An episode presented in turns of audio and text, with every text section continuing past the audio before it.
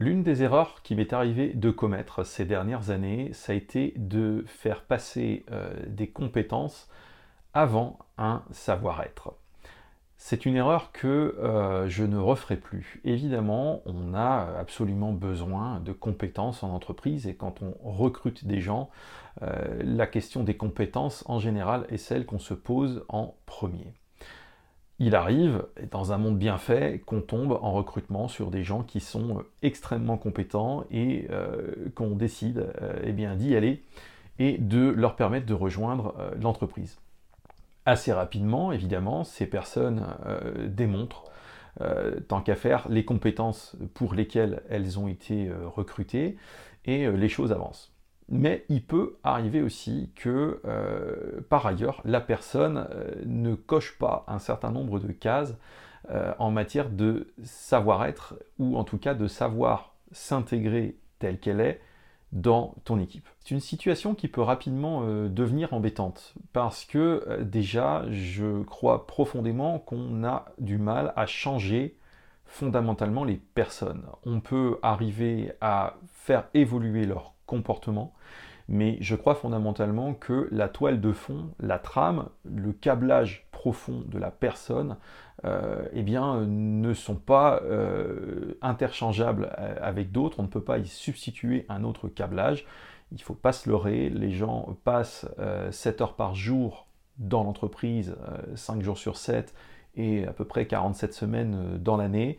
Euh, le reste du temps, c'est-à-dire l'écrasante majorité du temps, ils ne sont pas dans l'entreprise et euh, ils sont tout simplement dans leur vie quotidienne et également riches, mais aussi quelquefois lourds de leur passé. Il arrive alors que ce câblage profond des gens entre en collision avec le reste de tes salariés et de leur câblage à eux. C'est particulièrement compliqué à gérer quand la personne concernée euh, est compétente dans son domaine, voire très compétente dans son domaine, parce que euh, pendant un certain temps, euh, en tant que manager, tu risques de te mettre à arrondir exagérément les angles. au début, tu te dis, bon, c'est pas grand chose, il y a quelques petits efforts à faire, on va faire quelques cadrages et recadrages légers on va demander également aux personnes euh, autour euh, de euh, cette personne eh de modifier un petit peu leur comportement à eux pour accommoder les caractéristiques de leurs collègues et les choses devraient rentrer assez rapidement dans l'ordre. Malheureusement, ce n'est pas toujours possible et il arrive un moment où tu te rends compte en tant que manager que tu te voiles certainement un peu la face sur euh, le côté euh, incompatible euh, de la personnalité de, certaines personnes dans ton groupe avec la culture générale de ton entreprise.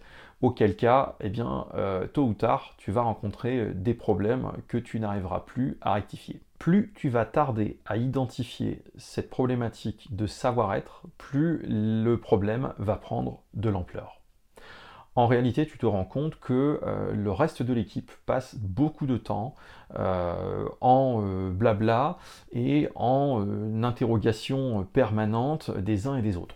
Tu sais pas la dernière de machin, tu sais pas ce qu'elle m'a sorti hier, tu sais pas ce qu'il a encore sorti en réunion, etc. Et les gens se mettent en mode, en mode ragot à débriefer, briefer et débriefer avec leurs collègues sur euh, les euh, derniers clashs intervenus avec euh, telle ou telle personne. Quand tu dois manager tout ça, ça requiert une dose de plus en plus importante de damage control, c'est-à-dire que tu passes énormément de temps à défroisser ce qui a été froissé. Finis par devoir faire le débrief du débrief du débrief parce que eh bien, la réunion finalement a, accouché d'un certain nombre de points, un certain nombre de décisions certes, mais pendant cette réunion, euh, il y a eu tellement de plumes froissées à droite et à gauche par des clashs entre personnes que tu passes finalement euh, autant de temps euh, post-réunion à penser les plaies des uns et des autres qu'à te mettre en action sur les items de la réunion. Si l'on n'y prend pas garde, on crée de l'injustice finalement, en donnant l'impression au reste de l'équipe qu'il y aurait deux poids, deux mesures, et que quelqu'un, au motif qu'il possède un certain nombre de compétences euh, particulières dans une équipe eh bien, pourrait se permettre un certain nombre de choses euh, qu'on ne pardonnerait pas nécessairement à d'autres. Et ça, ça a un effet dévastateur sur la motivation du reste de l'équipe quand elle estime faire l'objet d'un traitement injuste par rapport à une autre personne. Ça complique aussi énormément le travail en équipe. Au moment de désigner une équipe de travail, on se met à réfléchir à la présence dans cette équipe de telle ou telle personne. On euh, réfléchit par avance aux futures frictions, aux futures querelles et aux futures incompatibilités qui risquent d'y avoir dans l'équipe.